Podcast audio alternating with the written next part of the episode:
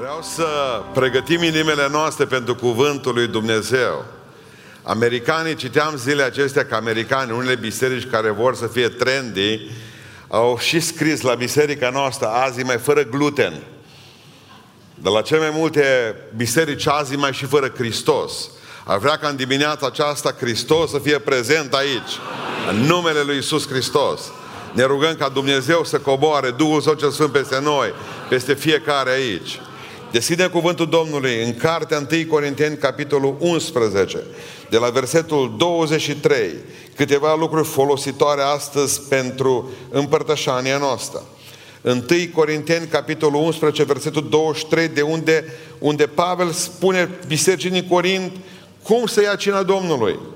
Căci am primit de la Domnul ce v-am învățat și anume că Domnul Isus, spune versetul 23, în noaptea în care a fost vândut a luat o pâine și după ce a mulțumit lui Dumnezeu, a frânt-o și a zis, luați, mâncați, acesta este trupul meu care se frânge pentru voi. Să faceți lucrul acesta spre pomenirea mea. Tot astfel, după cine a luat paharul și a zis, acest pahar este legământul cel nou în sângele meu. Să faceți lucrul acesta spre pomenirea mea, ori de câte ori veți bea din el. Pentru că ori de câte ori mâncați din pâinea aceasta și beți din paharul acesta, vestiți moartea Domnului până va veni El. De aceea oricine mănâncă pâinea aceasta sau bea paharul Domnului în chip nevrednic, va fi vinovat de trupul și sângele Domnului. Fiecare să se cerceteze dar pe sine însuși și așa să mănânce din pâinea aceasta și să bea din paharul acesta. Căci cine mănâncă și bea, își mănâncă și bea o sânda lui însuși, dacă nu deosebește trupul Domnului. Din pricina aceasta sunt între voi multe putincioși și bolnavi și nu puțin dorm. Dacă ne-am judecat singuri, n-am fi judecați. Dar când suntem judecați, suntem pedepsiți de Domnul ca să nu fim osândiți odată cu lumea. Amin. Ședeți.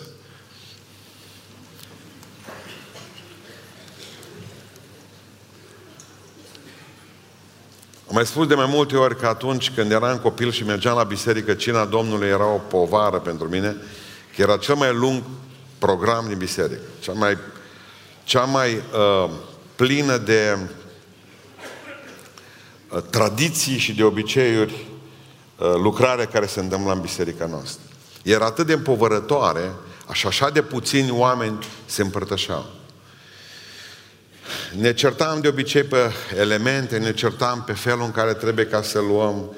De obicei cercetam pe alții și apoi îi certam și pe ei. Și m-am rugat de atâtea ori ca Dumnezeu să elibereze biserica aceasta și apoi întreaga Românie de povara unei împărtășanii din care Dumnezeu să nu fie. Vreau ca în această dimineață să nu numai să simțiți, să trăiți cu adevărat clipa aceasta frumoasă că Dumnezeu este cu voi, este în voi și astăzi vă cheamă la masă cu El. Deci dacă vorbim despre vrenicie și nevrenicie aici, niciunul dintre noi nu se califică să se împărtășească. Cina nu e a noastră, repet, e a Domnului. Există cine exclusive în care biserica îi scoate pe toți ceilalți deoparte și spune acum se împărtășesc doar membrii bisericii. Nicăieri în Biblie n-am văzut asta. Pentru că Biblia spune că noi suntem trupul lui Hristos, că suntem aici și că suntem în Roma și că suntem în, uh, eu știu, nu știu unde. Ce fac acele biserici cu miile de români care sunt femei care asigură uh, îngrijirea unor bătrâni de, care, și de unde nu pot pleca? Deci nu una, ci poate zeci de surori și uh, mi-au scris Că nu pot pleca de lângă bătrânii aceia. Au contract, trebuie să aibă grijă de ei și nu pot să se ducă la biserică. Și pentru ei, noi suntem uh, biserica. Ce faci cu acei oameni care sunt în parcările de tir, sunt șoferi de tir, sunt sute. În Statele Unite ale Americii, când am fost într-o parcare mare de tir, povestea un frate, aici se adună creștinii și se închină. Ajung și se împărtășesc șoferii de tir împreună. Biserica nu e numai locul în care stăm între niște ziduri. Aici e biserica. Uite, 30 de metri lungime, 30 de metri lățime. Biserica, biserica, în momentul în care noi vom pleca de aici, nu va mai fi nicio biserică. Biserica suntem noi. Cu frământările noastre, cu eșecurile noastre, cu victoriile noastre. Dar ce se întâmplă la cină? Trebuie să-ți deschizi bine ochii și noi deschideam ochii să vedem cine se părtășește și cine nu. Niciodată nu erau, nicăieri, în timpul lunii nu erau ochii mai bulbucați ca atunci la cină. Să vedem noi cine e păcătosul. Biblia zice că pe ochii ăștia să-i țineți închiși astăzi. Și să vă deschideți ochii minții. Ca să puteți să priviți acolo unde trebuie și predica mea zice așa, nu stați cu ochii închiși, spiritual vorbind. Nu-i țineți închiși pentru că în momentul în care doarme trupul nu e o problemă. Mai ales în casa Domnului, un sentiment de liniște extraordinar. Sunt oameni pe care așa de bine să odihnesc în timpul predicii mele și nu i-am trezit odată. Din când în când mai țip, mă întreabă oameni, de ce țip, domnule? Pentru ăia. E timpul să mergem acasă, e 12. Să se mute în celălalt pat. Mă bucur că pot de multe ori asigura acest confort pe care soția lui acasă nu-i asigură. Tot timpul trezește. Hai, du-te, fă aia. Vreau să priviți cu ochii aceștia minții astăzi și să priviți unde să privim. Să privim în primul rând la cruce. Și când privești cu ochii minții a sufletului la cruce, ce vezi acolo? O jerfă. Cineva care a murit pe crucea aceea. Nu băgați de seamă, de exemplu, crucile noastre zgoale, fără de Hristos. Da, Hristos a plecat, nu mai acolo. Dar nu uitați că a fost acolo. Sunt două probleme aici când vorbim la imagine. Există crucifixul cu Hristos pe el. Și acolo chinuit, nu-i mai Dumnezeu ăla viu care acum în cer și stă și mijlocește la dreapta Tatălui. E tot chinuit și parcă nu poate să facă nimic care cuiele bătute în pălmi. La fel de păguboasă, extrema cealaltă în care crucea e goală. Și noi am uitat că în urmă cu 2000 de ani, pentru mine și pentru tine muri Hristos. Nu uitați jertfa lui niciodată. Sunteți ce sunteți datorită faptului că într-o zi și-au întins mâinile din dragoste pentru voi pe lemnul de ocară. Zicea Pavel în 1 Corinteni, versetul 11, versetul 20, capitolul 11, versetul 26. Ori de câte ori mâncați, nu zice odată pe lună, nu zice odată pe săptămână, nu zice odată pe zi. Am avut momente în care ne-am împărtășit de două ori pe zi, în acea zi. Ori de câte ori mâncați, Pavel nu fixează date. Nu spune duminica întâi sau în duminica a treia sau uh, nu spune o dată pe lună sau o dată pe, duminic- pe săptămână. Pavel spune ori de câte ori mâncați, nu vă mai certați pentru lucrurile astea. Să nu uitați, spune el, și beți din pâinea aceasta, ori de câte ori faceți lucrul acesta, mâncați din pâinea aceasta și beți din paharul acesta, ce faceți? Vestiți moartea Domnului. Acolo să vă uitați cu ochii aceștia a minții și a sufletului, la crucea aceea care vorbește despre condamnarea noastră. Știți de ce? Acolo trebuia să fiu eu. Acolo trebuia să fii tu.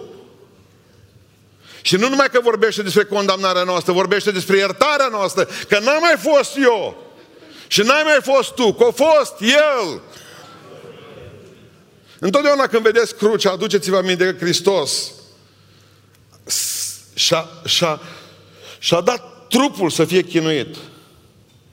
Și s-a întins din dragoste pentru mine și pentru tine. Pe lemn. N-a murit răstignit între două lumânări, cum îl vedem în biserică astăzi. A murit răstignit între doi tâlhari. Spune cuvântul lui Dumnezeu că El este jertfa de ispășire pentru păcatele nu numai a mele, ce spunea Pavel bisericii, uh, Ioan bisericii în Efes, pentru păcatele întregii lumi. Jertfa Domnului Iisus Hristos în dimineața aceasta nu e valabilă numai pentru tine, ci și în Africa și până, în, în, până în, la Polul Nord. Pentru că niciunul să nu spună, domnule, eu în zona noastră nu s-o auzi de Hristos. Nu e adevărat. Va fi o zi în care vom sta înaintea lui Dumnezeu și vom da socoteală pentru că am uitat că a murit pentru noi. E un sentiment de nerecunoștință. Citeam aseară Psalmul 77, m-am dus să mă culc. Și spune psalmistul, mi-aduc aminte de Domnul. Mi-aduc aminte de Domnul și fiți atenți ce spune el și mă tulbur. Ar trebui ca să nu ne tulburăm. Adică poți să citești despre Isus Hristos fără să te tulburi. Numai sentimentul acesta extazului, slavă ție, Doamne, să iasă. N-ar trebui să fie și un moment de tulburare în viața ta. Mi-aduc aminte de Domnul și mă tulbur și mă tulbur tare, spune psalmistul. De ce? Pentru că când mă gândesc la sfințenia Lui și la păcătosul din mine, mă tulbur. Când mă gândesc, aducându-mi aminte de bunătățile Lui și mi-amintesc de nerecunoștința mea, mă tulbur. Când mă gândesc că în fiecare zi îmi dă tone de binecuvântări și eu nu-i mulțumesc pentru ele, mie mi se pare normale. Mie mi se pare că vin de la părinți, de la biserică, de la prieteni, de la guvern. Îmi vine să sărut datorită pensiei mâna domnului Iohannis sau doamnei Veorica? Când de fapt tot ce vine, tot ce aveți, tot ce ați primit sau n-ați primit, e de la El izvorul și sursa binecuvântării dumneavoastră. Normal, cum să nu te tulburi când îți dai seama că atâtea binecuvântări și tot nemulțumiți și tot nemulțumiți. Când mi-aduc aminte de slujirea Lui pentru mine și de necredincioșia mea față de El, că aș vrea, de exemplu, ca să fiu mântuit și apoi lăsat în pace, să nu fac nimic pentru împărăția Lui, ci să cred că voi ajunge în cer, nefăcând chiar nimic, nimic, când creștinii, cei din, din, nu din urmă cu 2000 de ani, cei de astăzi, cei de săptămâna trecută, creștini în altă parte a lumii, zbăgați în pușcării, bătuți, torturați, tăiați cu ferăstrăile, aruncate benzină, aruncată benzină pe ei și dându-li se foc, tăindu-li se capul copilor și atârnat fiind capetele copilor pe garduri, astăzi și noi n-am primit o înjurătură de mamă pentru Hristos de când ne-am pocăit. Nu ne-a dat un o palmă, 3000, vreo 3000 de euro ne-a costat crucea de afară aia de metal care e pusă pe stâlp. Dar au fost vremuri în care ucenicii și și astăzi și oamenii le puteau obține de gratis. Numai luau romanii câte un lemn, mai puneau ceva peste el și luau omul și avea cruce omul. Gratuit. Și pe noi ne costă crucile astăzi. Dar odată a fost de gratis. Când ați mulțumit lui Dumnezeu ultima dată că nu trăiți într-o țară persecutată din punct de vedere al credinței? Cu toate minusurile acestei țări, cu, toate, cu, toată, cu tot dezmățul ăsta oriental în care trăim, cu toată dâmbovițarea aceasta a României, uitați-vă că totuși e liberă, putem veni să ne adunăm împreună. Aseară până la ora 11 și jumătate, după aceea am venit cu pocnitori, am, am țipat, s-au auzit până acasă la noi în sat. Vă imaginați că în 1988 puteam să facem manifestarea asta? Ne puneau ei pe artificii și plecam. Ne dădeau niște artificii de nu ne vedeam. I-ați mulțumit lui Dumnezeu pentru țara asta, pentru bucata de pâine. Îmi veți spune, de exemplu, că e mică pensia ta, 500 de lei, ce aia, pensia mamei 600 nu știu cât are Dar gândiți-vă că avem păstori care au salariu, salariu 12 dolari și consideră că cei mai bogați oameni de pe fața pământului au 60 de lei salariu în banii noștri românești și trăiesc pe asta. Aș vrea ca în această dimineață să nu uitați când priviți la cruce să-L vedeți pe Hristos pe ea și că a murit pentru păcatele mele și pentru păcatele tale. Am văzut un, am citit un, uh, un interviu pe care Jim Caldwell, cel care a jucat rolul lui Isus Hristos în, în patimile uh, lui Hristos, al lui Mel Gibson, povestea despre câteva lucruri și spunea un lucru care m-a șocat.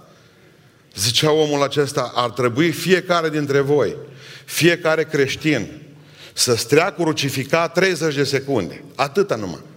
Să-i bată cineva cu e mâini și în picioare, să-l ridice puțin sus, 30 de secunde și apoi să-l lase jos. Și vă garantez, spunea Jim, vă garantez că viața acelui om n-ar mai fi niciodată aceeași. 30 de secunde doar atârnați. Atât. Ca să înțelegeți durerea și suferința Domnului nostru.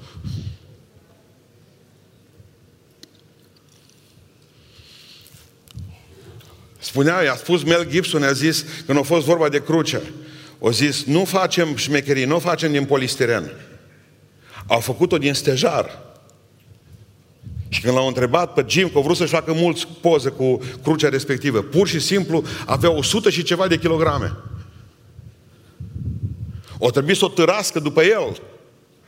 Și spunea, că i-a spus Mel Gibson un lucru fantastic, catolicul ăsta ciudat. Eu zis așa, tu nu o să poți juca rolul lui Hristos. Dacă nu înduri greutatea crucii Lui. Noi vrem să jucăm rolul de creștini. Dar am vrea să avem cruce de polistiren. Sau în cel mai rău caz să o băgăm aici de aur și să ne închidem. Să nu o vadă nimeni. Disprețuiți de atâtea ori greutatea crucii. Dar asta vă face să semănați cu Hristos cel mai mult. Domnule, am o cruce, mă apasă. Foarte bine! Vei semăna cu Isus tot mai mult și tot mai mult și tot mai mult. Când priviți la cruce, să vedeți o jerfă. Amin? Amin. Bun, dar zice Pavel, să nu priviți numai acolo, să priviți și la inimă.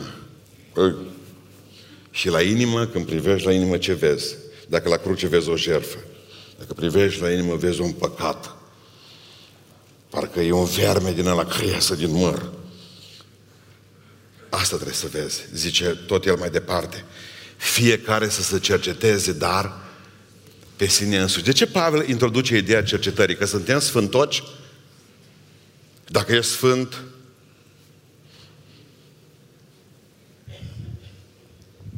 Dacă e sfânt, ai nevoie de cercetare.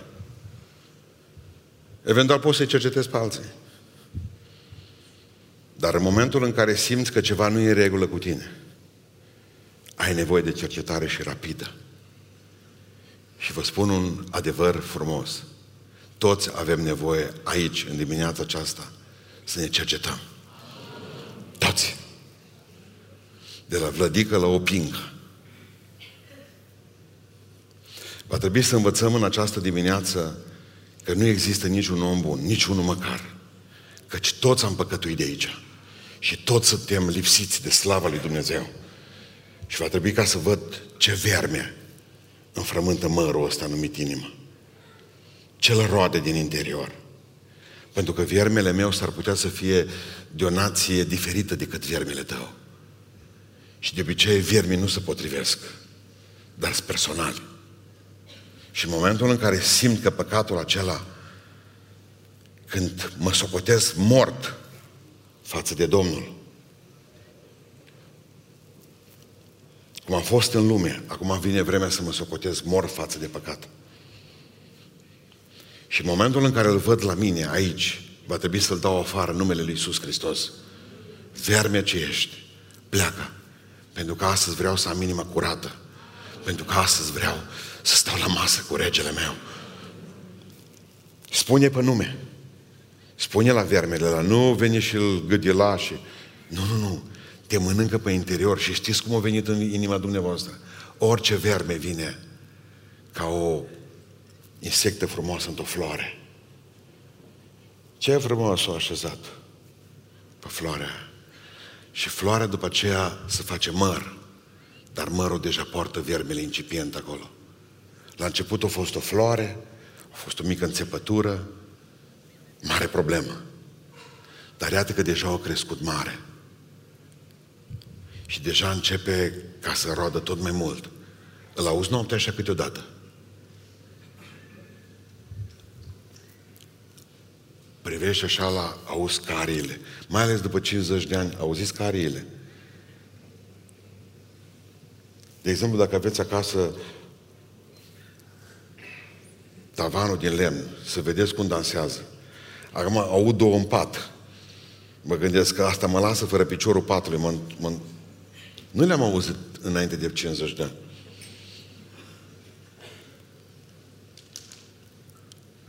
O grămadă dintre voi ar trebui să auziți moliile care sunt prin dulapuri, că sunt pline de haine. Mai dați din ele. Verificați-vă viața, pentru că nu uitați că ați fost orbi. Dar acum vedeți. Ați fost stăpâniți de prințul negru, dar astăzi Hristos vă răscumpărat. Ați fost niște oameni uh, sub mânie, dar astăzi sunteți iertați. Și primul pas spre vindecare, știți care este? Întrebați doctorii. Recunoașteți-vă boala. Stăm, au, au fost zile de foc aici noi și au mărturisit oamenii păcatele și au venit și au spus că au probleme. Și alții chiar au vrut sincer să scape de ele. Alții doar au vrut să ni le deșerte în față. Și dacă ne-am dus să ne rugăm, Domnule zice, nu chiar așa de rău, știu. Dar nu-i treaba ta ca să pui diagnosticul asupra proprietale vieții. Dumnezeu știe în dimineața aceasta și vreau să vă reamintesc asta, că nu o să puteți fi vindecați dacă nu recunoașteți, am o problemă. Și când mă duci și când te duci la doctor și când îți spune cu o privire din aceea ciudată și absentă, uitându-se pe geam, dezbrăcați-vă și puneți-vă hainele pe omerașul ăla. Când îți dai seama că stai gol înaintea doctorului, umilit, că atunci nu mai merge costum Armani sau ce mai ai tu. Când ești gol, ești gol.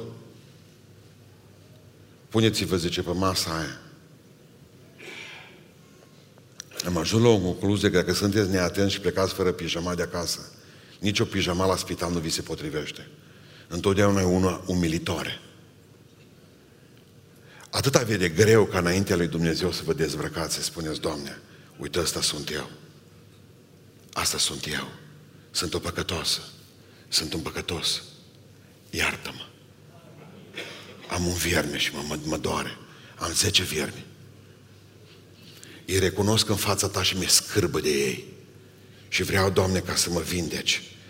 Pentru că există oameni care am observat zilele acestea vineri și sâmbătă că trecutul le controlează viitorul deja. Așa cum le controlează și prezentul de astăzi, le va controla și viitorul de mâine.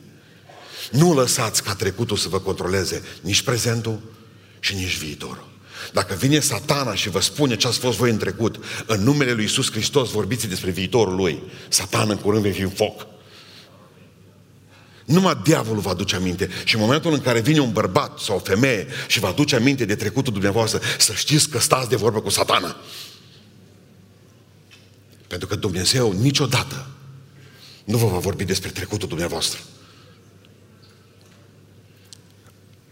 Trebuia să ne rugăm cu fratele Beni, cu cineva zile acestea și zice, uite, zic, este un frate care are dar o profeție, dar zice, nu mă duc. A, tot am venit cu persoana până la jumătate ce să mă întâlnesc cu Beni. Când a fost la... Eu tot venind, nu mi nicăieri. Iar am fugit până afară. Ce ai făcut? Ce Zice, nu mă duc, că mă tem că mă descoper. Și mi rușine. Spun, niciodată profeția nu va spune asta. Pentru că profeția nu are treabă cu trecutul omului. Pentru că profeția e sfătuire, zidire și mângâiere. Noi nu suntem aici ca să facem liste cu păcatele dumneavoastră. Noi suntem aici ca să facem liste cu propriile noastre păcate, de care să ne pocăim, pentru că vrem să avem o zi frumoasă mâine. Vine satana mereu să ne spună ce am făcut, ce...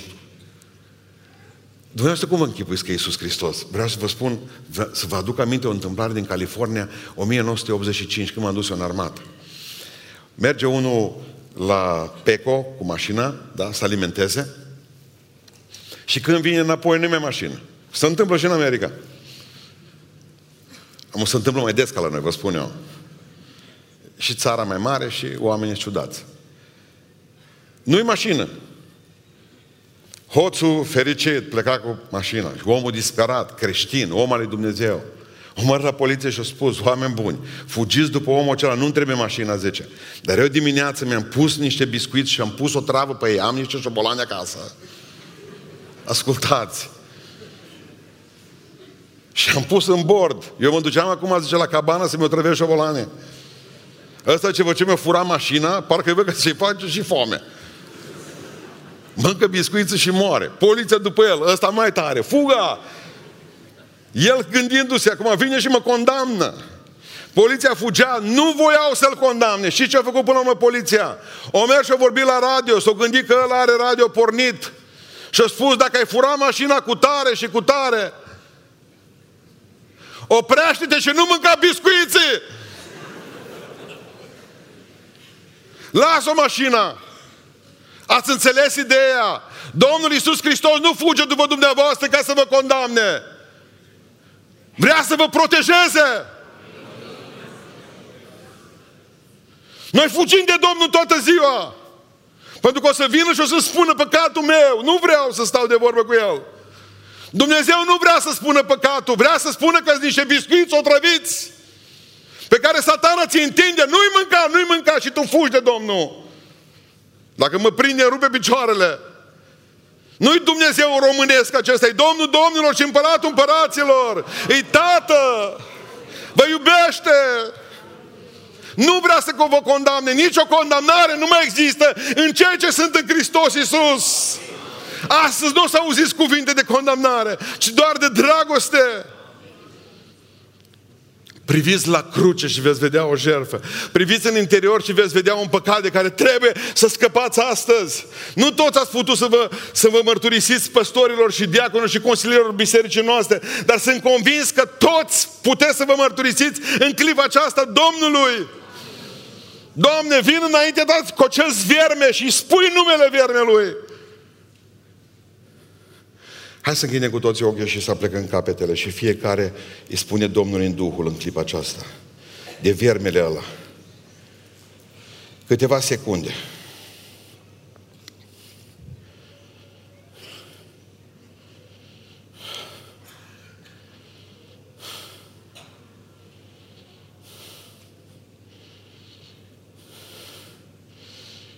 Iartă-ți poporul, Doamne ne mărturisim înaintea ta cu copii, cu soții, cu soți, cu părinți, cu prieteni. Descoperim inima înaintea ta. Dovezi.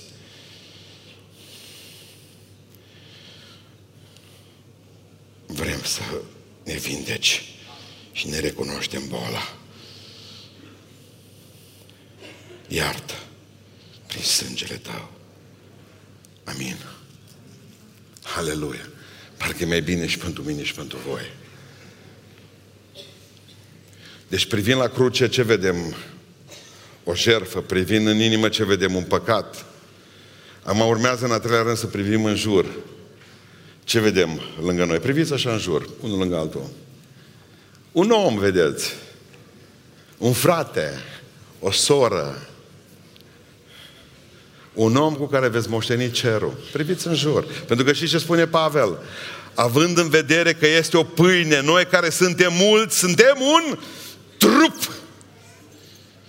Și cu toți din trupul acesta luăm parte din aceeași pâine.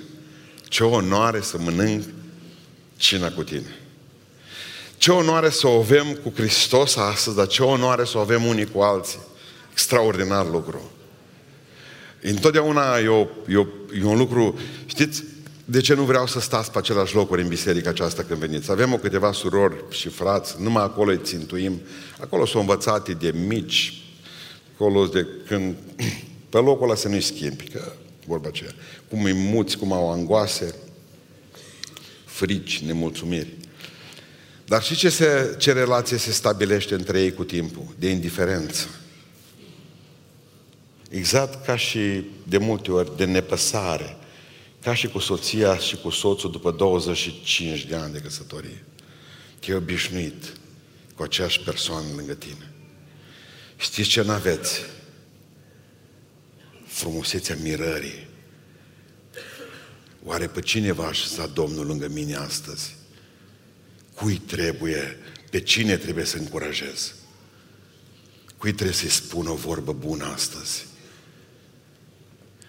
Frumusețea de a te așeza mereu lângă alții. Pentru că întotdeauna Dumnezeu va ridica lângă tine atunci pe altcineva. Pe cineva nou. Cu care 100% Dumnezeu vrea să te folosească sau să-l folosească pe el, pe ea, pentru tine. Mai țineți minte că v-am povestit în urmă cu câteva zile când am făcut chemare și o altă Sora împingea sora de lângă ea. Du-te și te predă. Du-te, tu zice că eu botezat. Ce frumusețe să împingi pe cineva să meargă să se boteze. Și tu n-ai făcut lucrul ăsta. E extraordinar ce martori al lui Hristos avem. Având în vedere că suntem că este o pâine, noi care suntem mulți, slavă Domnului, astăzi peste o mie aici, dar suntem cu toții părtași acestei pâini. Un om prețios înainte lui Dumnezeu. Lângă mine, în stânga și în dreapta, nu stau lângă el. Dar zice Domnul în Ioan 3 cu 16, căci atât de mult a iubit Dumnezeu lumea că a dat pe singurul Fiu, ca oricine crede în El să nu piară, ci să aibă viață veșnică. Adică cel de lângă mine e un om prețios pentru care a murit Hristos. Și atunci, cel de lângă mine e omul pentru care a murit Hristos. Cum să nu fie cel mai prețios om? Și mi l-a așezat Domnul exact lângă mine. Noi pocăiții nu credem în coincidențe. Apoi este un om folosit de Dumnezeu pentru creșterea mea. V-am spus întotdeauna că Dumnezeu trimite oamenii doar cu trei scopuri în viața noastră. Și puteți să-i luați ca și so, soție, copii, părinți, prieteni, frați, surori, păstori, biserică, când așează colegi de muncă, colegi de bancă. Dumnezeu când uh, vrea să binecuvinteze un om, îi dă un dar și pune un om lângă el. Când Dumnezeu vrea să învețe un om, pune lângă el un om pe post de șmirghel, de învățător, de ce vreți dumneavoastră. Și când Dumnezeu vrea să bată un om, pune tot un om lângă el. Dumnezeu nu o face singur niciodată și nici direct. De obicei îți asează un soț lângă tine, o soție, un prieten, un copil, un frate, un vecin, un coleg de muncă, un șef, un pastor. Când Dumnezeu vrea să vă îți dă. Și atunci zici, ce să fac cu omul ăsta de lângă mine? Nimic. Pocăiește-te. Că el nu, doar nu-i decât mâna lungă a lui Dumnezeu în viața ta. Mai nu mai pot cu bărbatul ăsta, ne zice. Numai pentru că sforă doar pentru că e uituc și al doilea an când a uitat că e ziua ta de naștere? Dar ce vezi tu tragedie din asta? Dacă acum la 32 de ani o uitat de vârsta ta de, de ziua de naștere, cum îți îl închipuiești la 80 de ani? Frumos! Bucurați-vă unii de alții cât mai aveți, pentru că oamenii de lângă dumneavoastră sunt oamenii pe care Dumnezeu vrea să-i slujiți. Când Dumnezeu așează un om lângă noi, la cina Domnului, oare cu ce aș putea ajuta omul acesta? Gata, îl duc acasă. Să nu spuneți că vă așezați unii lângă alții, anoși din biserică, doar ca să nu vă simțiți obligați să-l întrebați pe cel de lângă dumneavoastră, tu unde mănânci la miază? V-a spus întrebarea aceasta? Pentru că dumneavoastră stând lângă aceiași oameni tot timpul, știți care unde mănâncă. Întrebați-i, cu ce te-aș putea ajuta astăzi, duminica? Probabil că vor fi vreo sută și ceva de oameni care trebuie să mănânce astăzi între slujbe. Cu ce ați putea ajuta ca să nu mănânce sandvișuri din nou în pădurea de la Delan? Aș dori ca cei din biserica noastră să înțelegeți lucrul ăsta. Sunteți chemați la mai mult decât atâta. Îmi veți spune, pastore, dar ce biserica slujește, sunt vreo sută și ceva de oameni, duminică de duminică pe care îi cazăm la noi acasă. Nu-i destul. Mergeți la nivelul 2. Și dacă aveți posibilitate și casă și masă, și nu întrebați pe nimeni astăzi, n-ai vrea să fii cu mine să-ți dau niște supă. Mă rog să nu vă tihnească somnul de la amiază.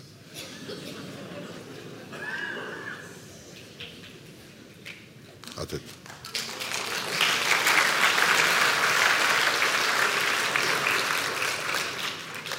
E un om lângă mine și Dumnezeu m-a binecuvântat cu foarte mulți oameni.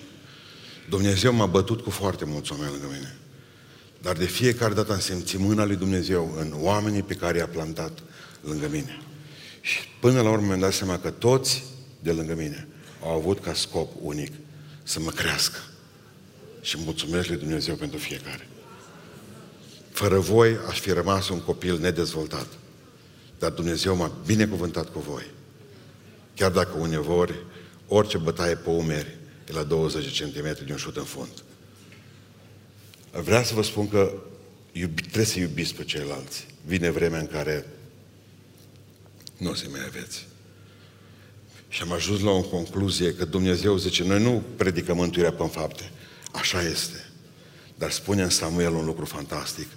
Toate faptele mele sunt cântărite de El. De ce nu ne cântărește credința? De ce nu-și cântărește harul care îl dă? De ce ne cântărește faptele? Dacă e Dumnezeu care mântuiește numai prin har și nu mai așteaptă nimic de la noi după aceea, de ce să apucă să aibă cântare? V-ați pus întrebarea aceasta? Ce-l apucă pe Dumnezeu de e atât de interesat, contabilicește de faptele noastre?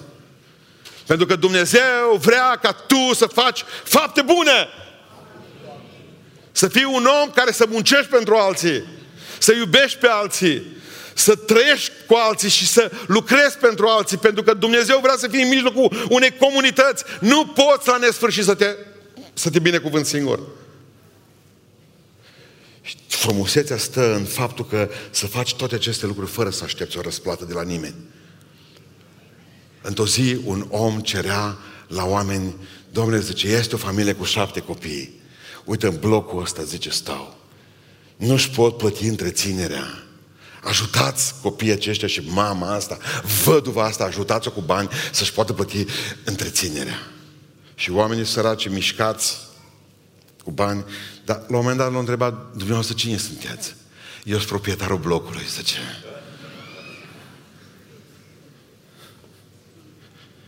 Binele ăsta pe care el voia să-l facă pentru familia aia, avea o motivație greșită.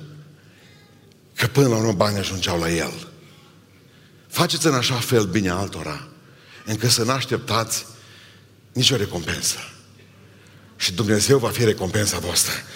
Răsplata voastră, cea foarte mare, zice Biblia. Și aș vrea să închei spunându-vă că trebuie să mai priviți undeva. Dacă am privit la cruce, vedem o jertfă. Dacă privim în inimă, vedem un vierme, un păcat. Dacă privim lângă noi, vedem un frate care trebuie ajutat.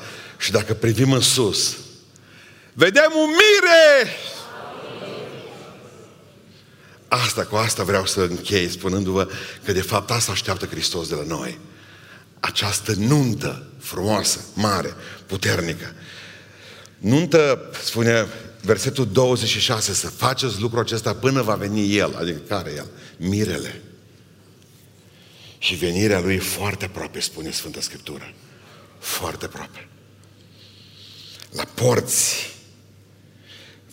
Când va fi un timp al revenirii și un timp al răsplătirii, când va zice celor de la dreapta Lui, veniți binecuvântați Tatălui și intrați în bucuria stăpânului vostru, care v-a fost pregătită și va spune celor de la stânga, duceți-vă blestemaților de la mine în focul cel veșnic, căci nu v-am cunoscut niciodată. Va veni un timp al răsplătirii pentru tine.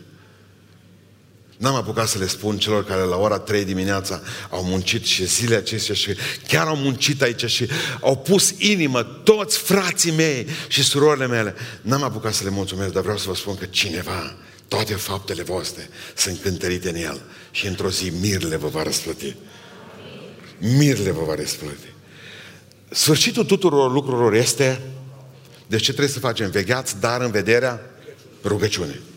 Dacă mirele nostru vine să ne rugăm, spunând Maranata, dată, Doamne Iisuse Hristos, ajută-mă și astăzi la cină, să mă apropie mai tare de Tine ca atunci când vei veni Tu, să nu, fiu, să nu fiu dat de rușine niciodată. Vreau să vă spun un lucru extraordinar de, de important.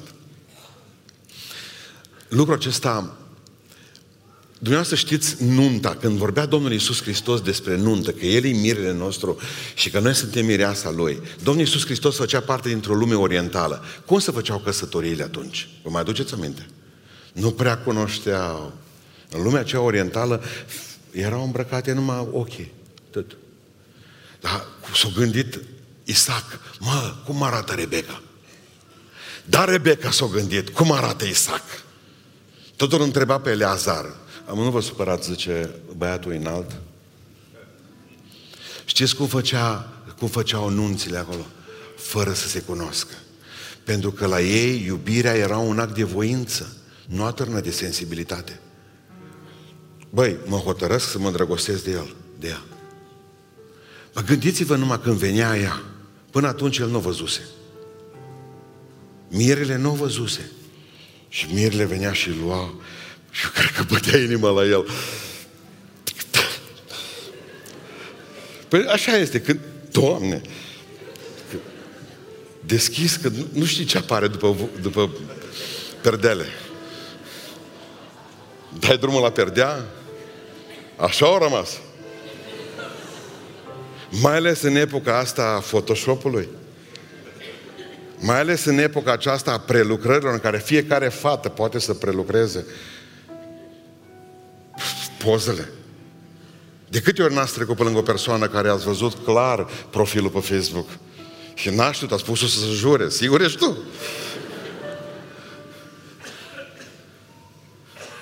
În lumea asta a minciunilor, oameni buni, gândiți-vă că și atunci funcționa la fel. Dar măcar avea o draperie pe ele.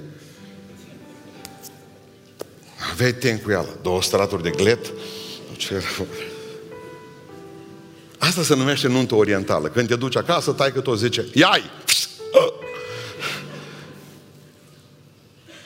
Asta e nunta pe care credeți voi că a făcut-o Iisus Hristos? Și s-a gândit? Nu. O să vă spun ceva. Domnul nu e oriental e occidental. Nunta lui Isus e occidentală. El, după ce se, el ca să se căsătorească, el trebuie să-și cunoască soția. Și soția, mireasa, trebuie să-și cunoască mirele. Nu vei putea ajunge în fața lui și să spună Domnul, nu, stânga, nu.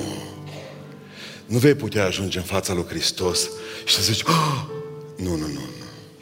Acolo nu va fi nicio descoperire. Sus. Mirele cunoaște mireasa. Mă știe bine. Îmi știe șecurile, frământările, căderile, suferințele. Mirele știe trecutul. Frate zice, eu trebuie să știu totul despre trecutul ei. Că dacă nu-mi place ceva în trecutul ei, eu nu o iau. Că omul nu se vindecă. Bravo, mă! Bravo, mă mândresc cu tine. Mirele ne știe trecutul. Mirele știe de câte ori l-ai mințit, l-ai înșelat, l-ai bașocorit. Mirele te cunoaște foarte bine. Și mireasa îl știe. N-a fi nicio descoperire. Pentru că în tot timpul acesta ce-a purtat de grijă și-a îmbrăcat mireasa, și-a iubit mireasa, și-a slujit mireasa, și-a binecuvântat-o cu tot felul de binecuvântări. Nici o surpriză. Nici o surpriză! Va fi o nuntă occidentală, nu orientală. Rușii au cele mai frumoase povești și legende despre Isus Hristos. Și într-o legendă rusească se spune cea de-a patra ispită lui Hristos. Știți care a fost? Satana a venit la Hristos la ureche pe cruce. Când oamenii îl huituiau și scuipau. Și i-a spus, satana, nu merită să moare pentru ei. Privește. Nu merită. Și spun ruși în povestea asta că atunci a strigat Hristos, Tată, iartă-i, că nu știu ce fac. Va de retro satana înapoi a mea satana. Va fi o nuntă cum n-a mai fost niciodată. Va fi o nuntă extraordinară. Pe ce mă bazez? Pentru că omul, vorba piramidei lui Maslow, omul are niște nevoi. Și au puțin fac altfel din piramida asta. Eu știu că cea mai mare nevoie a omului este nevoie de Dumnezeu. Și știți de ce vă spun lucrul ăsta? Pentru că l-au luat pe Dumnezeu din școli. L-au luat pe Dumnezeu din grădinițe, l-au luat pe Dumnezeu din viața oamenilor. Ce a spus mă loc? Că omul, omul are nevoie de divinitate. De ce credeți dumneavoastră că a crescut consumul de alcool, de droguri? Pentru că oamenii caută substitut la ceva. Și asta numai Dumnezeu poate să umple golul ăla. Există o nevoie de Dumnezeu. Câteodată ai simțit, mă, atunci când o trebuie să îngrop sora de noastră și avea 12 copii și plecat. Atunci când o trebuie să îngrop 5 oameni în aceeași casă, tată, mamă, trei copii. Zici, mă, parcă unde e Dumnezeu? Când vom ajunge în cer la nuntă, atunci va fi de plină, satisfăcută nevoie de Dumnezeu. Vom fi totdeauna cu El. Mai avem o nevoie, nevoia de spațiu. abia aștept să-mi fac casa mea sau abia aștept să se mărite fetele astea și băieții să plece și să am și eu în sfârșit camera mea. Să am și eu baia mea. Tot timpul ne îngrămădim. Mă, mi-am făcut o... Am fost... Am avut garsonieră de 38 de metri pătrați. Eram împreună cu soția. Bă, ni se părea că e un teren de fotbal. Santiago Bernabeu. Pe aceea mi-a trebuit apartament cu două camere, 80 de metri pătrați. Bă, tot strânt a fost, mă. Mi-am făcut o casă, 200 de metri pătrați, tot strântă. Mi-am mai lungit-o, am făcut 600 de metri pătrați acum. Mă caut soție cu GPS-ul. Dar, oameni buni, mereu marea noastră problemă este ce facem noi că nu avem spațiu. Nu avem spațiu, nu avem... Acolo veți avea destul. Acolo va fi destul spațiu pentru toată lumea. Avem o nevoie de timp. Fugim după timp. Nu mi ajunge timpul. Acolo timpul se va topi în veșnicie. Veți avea destulă veșnicie. Spune cuvântul Dumnezeu că avem o nevoie de cunoaștere. Acolo îl vom cunoaște pe deplin. Omul e foarte cercetător, vrea să știe, vrea să... Acolo de cunoaște pe Dumnezeu pe deplin. Și mai avem o nevoie, știți care? De comunicare. Dacă n-a vorbit cu tine bărbatul tău până când te-a luat și a podit-o, dat-o muțit, mă. Ai un mut acasă. Pa, ziar, telecomandă. Te gândești vreodată, mă, poate e mobilă, mă. Trei copii pe lângă tine ca pe lângă eu șemine, șemineu sau... Nu mai vorbește nimeni cu tine.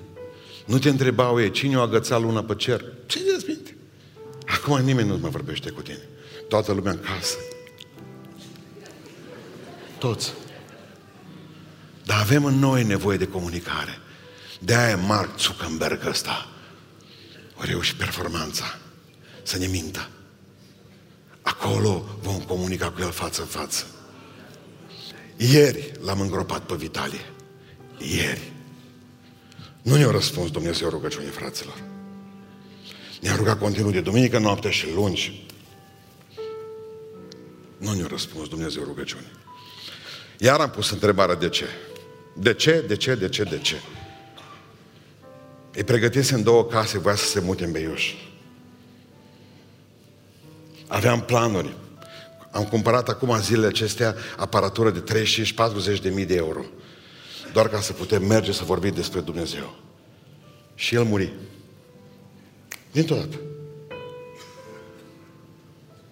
Dintr-o dată. Cu 10 ani aproape mai tânăr decât mine. S-a dus. Cinci copii. Planuri de viitor, toate. Și ce spune Dan Gabrian, prietenul nostru din Canada, zice așa. Băi, spune bisericii să nu mai fie supărată. Ce frumos o zis-o. Ascultați că vă spun și vouă. Noi am pierdut. Biserica a pierdut. Când te rogi și nu se vindecă, ci moare, am pierdut. Punct, am pierdut. Dar ce dacă pierdeați în fața oamenilor, era rușinos. Dar ați pierdut în fața lui Isus. Și știți de ce? Pentru că zicea Adan, între noi și Isus, între Dumnezeu și Isus e o competiție. Să vadă Dumnezeu Tatăl ce ascultă. Pentru că Iisus o înălța și El o rugăciune.